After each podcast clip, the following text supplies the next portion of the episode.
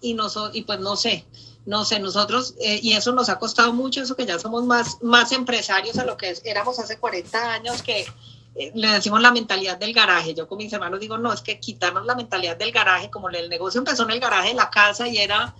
mejor dicho, eran en, nuestros, eso se dos mesas de trabajo, tres batidoras, dos neveras y los hornos y, y podíamos estar sentados almorzando que timbraban a recoger una torta y era el negocio empezó en la casa.